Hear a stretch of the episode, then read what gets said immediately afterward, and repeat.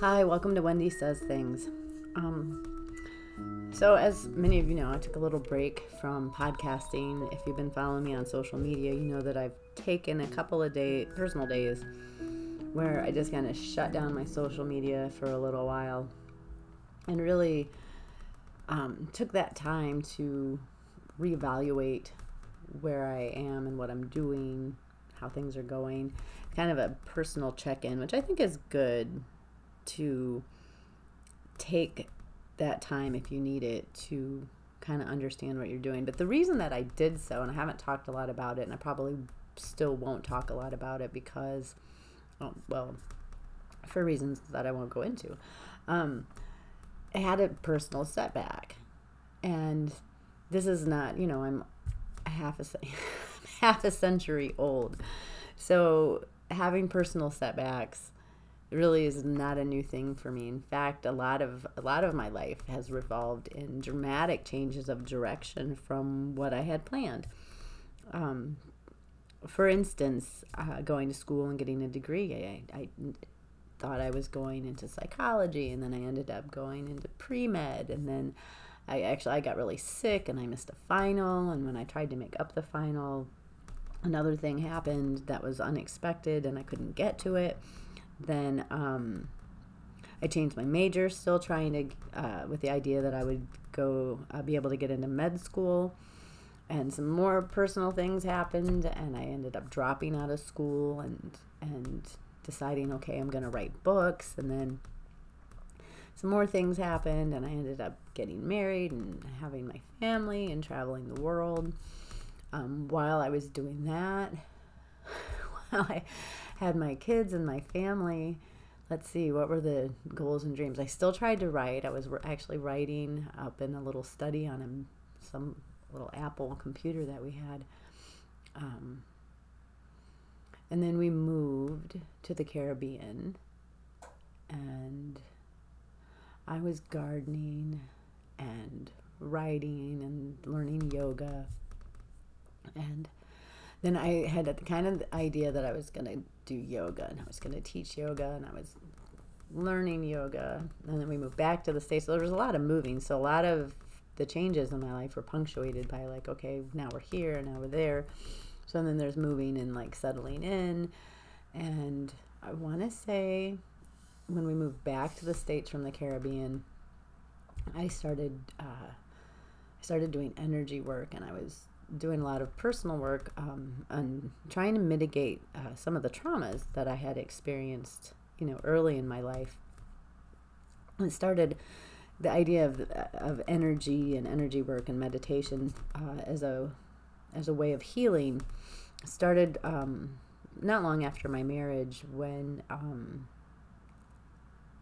I came across a book called uh, Dreaming Consciousness and uh, it had meditative exercises to do and and ways of thinking about that. And that kind of got me launched me into that. And I I did that for quite a while. Then we moved to Saudi Arabia where um, I wasn't able to get a work visa. So I you know I ended up doing a lot of volunteer work and I started working with horses and learning about that. And so then I was you know still doing yoga and taking uh, yoga classes and uh, learning more about meditation, taking meditation classes, and the library in the Caribbean and the library in um, where we lived in Indiana and the library in Saudi, all very good and full of. No, that not the Saudi library. It was more. I had a friend of mine who had an amazing collection of books with her that she let me read. And so then it was this kind of link between gardening and energy and kind of tapping into the greater consciousness of everything. Anyway, I was doing that and learning about that. And then, uh, so I moved back to the States uh, because my kids were kind of struggling with various, they each had a v- different kind of struggle living in Saudi. And we moved.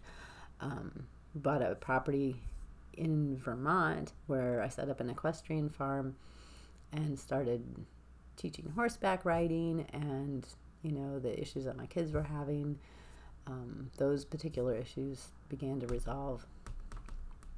And so that was gratifying. Um, and so I was gardening and I was doing farmers market and I was learning more about herbs and seeds and wild crafting. We actually lived down the road from Nova and Les, who are wild crafters in the area up there. and they lecture and teach uh, quite a bit about it. And we actually uh, watched their goats and horses and fed their chickens when they were out doing a, I want to say when they were out giving a lecture or a series of things. Anyway, they were gone for a little bit and we took care of their animals. That was fun. So, you know, I was going to do that. I was all set up. And in Vermont, I thought, this is it for me. This is what I want to be doing. You know, I'm giving horseback riding lessons. I'm learning herbs and I'm doing all this stuff. And I was, I was into it. And I had been led there, you know, by all of these dreams. And I tried to get um, an, uh, a certification. I tried to get a certification for uh, horseback riding, being a horseback riding instructor, and I did all the pre-work and I filled out all the paperwork. I got a plane ticket to go down for the certification process, and when you know a snowstorm, like a blizzardy snowstorm came, and we couldn't make it to get me to the airport. It was non-refundable, so we lost a bunch of money. And I ended up being able to do horseback riding teaching anyway.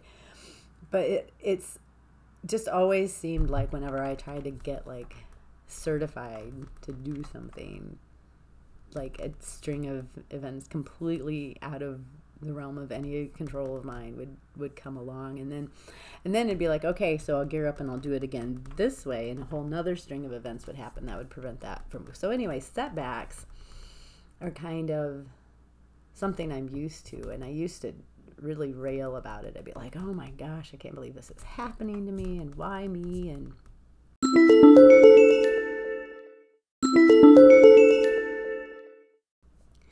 and I finally found out that like the sooner I get to like I get there eventually, no matter what, but the sooner I do it, the sooner I can just deal with what's in front of me. And and that insight is like understanding like okay, this is just what is happening and then I don't fight it. I like, okay, this is what's happening.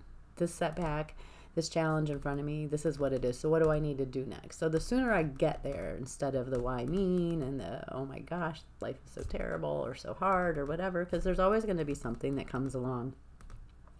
Maybe it derails you for a little bit, maybe it changes the trajectory of your life completely. I've had that so much that sometimes I feel like I'm just kind of spinning like who knows what direction I'm going to end up facing when the spinning is done.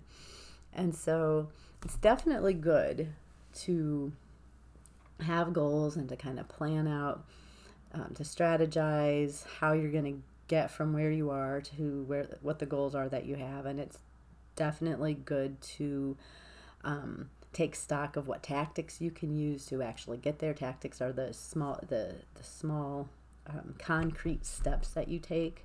The strategy is like the overall uh, idea about how you want to approach how to get there. And then the tactics that you use, um, you develop within the idea of that strategy. So, um, when you have a setback, when I have a setback, there's, of course, this like, okay, here we go again, universe you know what's happening here um, with every setback has come you know there's those challenges that have to be faced the, the, the challenges and then maybe the change of direction whether temporarily or permanently but there also if you really keep your eyes open are going to be these opportunities.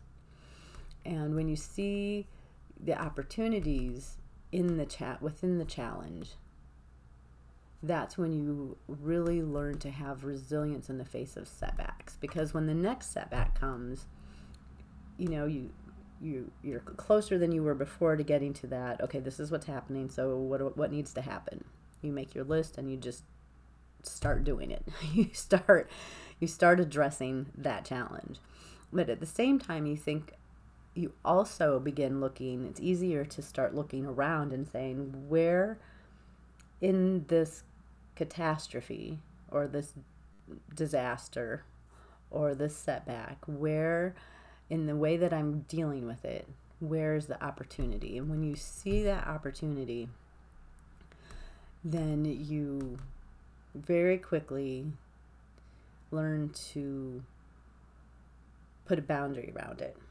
Like, I see this opportunity within this challenge, and while I'm fixing this challenge, I am going to take advantage of this opportunity for my life, whether it's to have a little more time or a little less something else, or um, to be able uh, all of a sudden, because now you're not doing the thing that you thought you were, you might be doing the things to fix it, carving out a little bit of time to set yourself up for the next thing that you could do or something that you've always wanted to do or you know you squeeze it in there and and you're kind of like you know someone says oh can you help me do this? And you're like i really can't because i've got this disaster but you also have taken you boundaried out that time for yourself to reevaluate to refocus to reprioritize and to use what's happening in your life,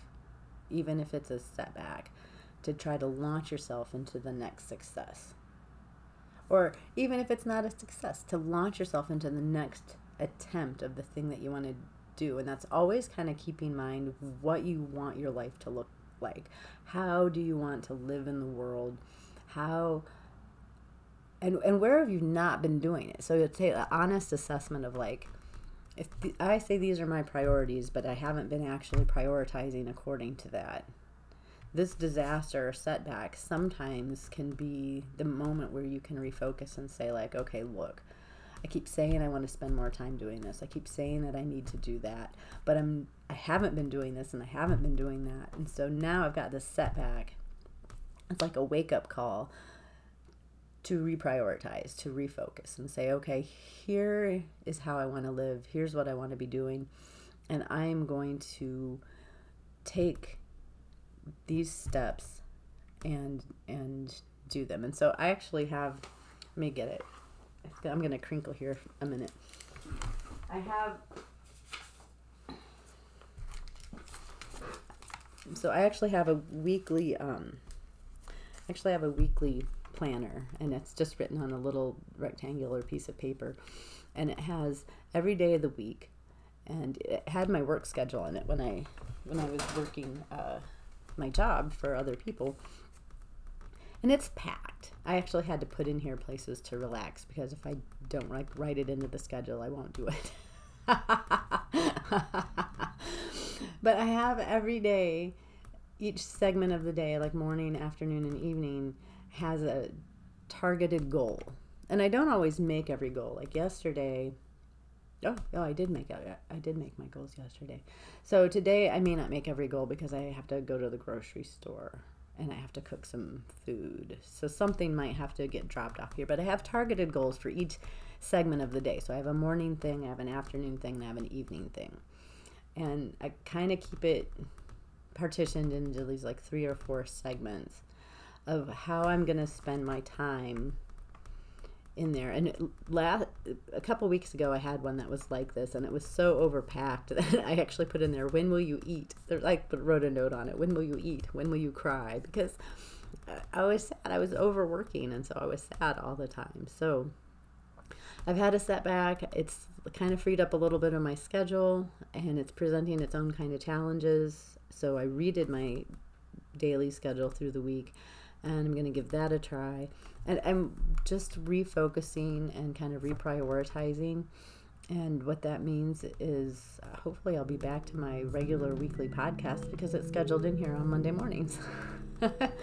so thanks for listening. Um, I hope this has been helpful. If you are having a challenge or a setback or reprioritizing or refocusing, feel free to drop me a comment somewhere, like, share, and um, the podcast. And thank you for listening. This has been another episode of Wendy Says Things.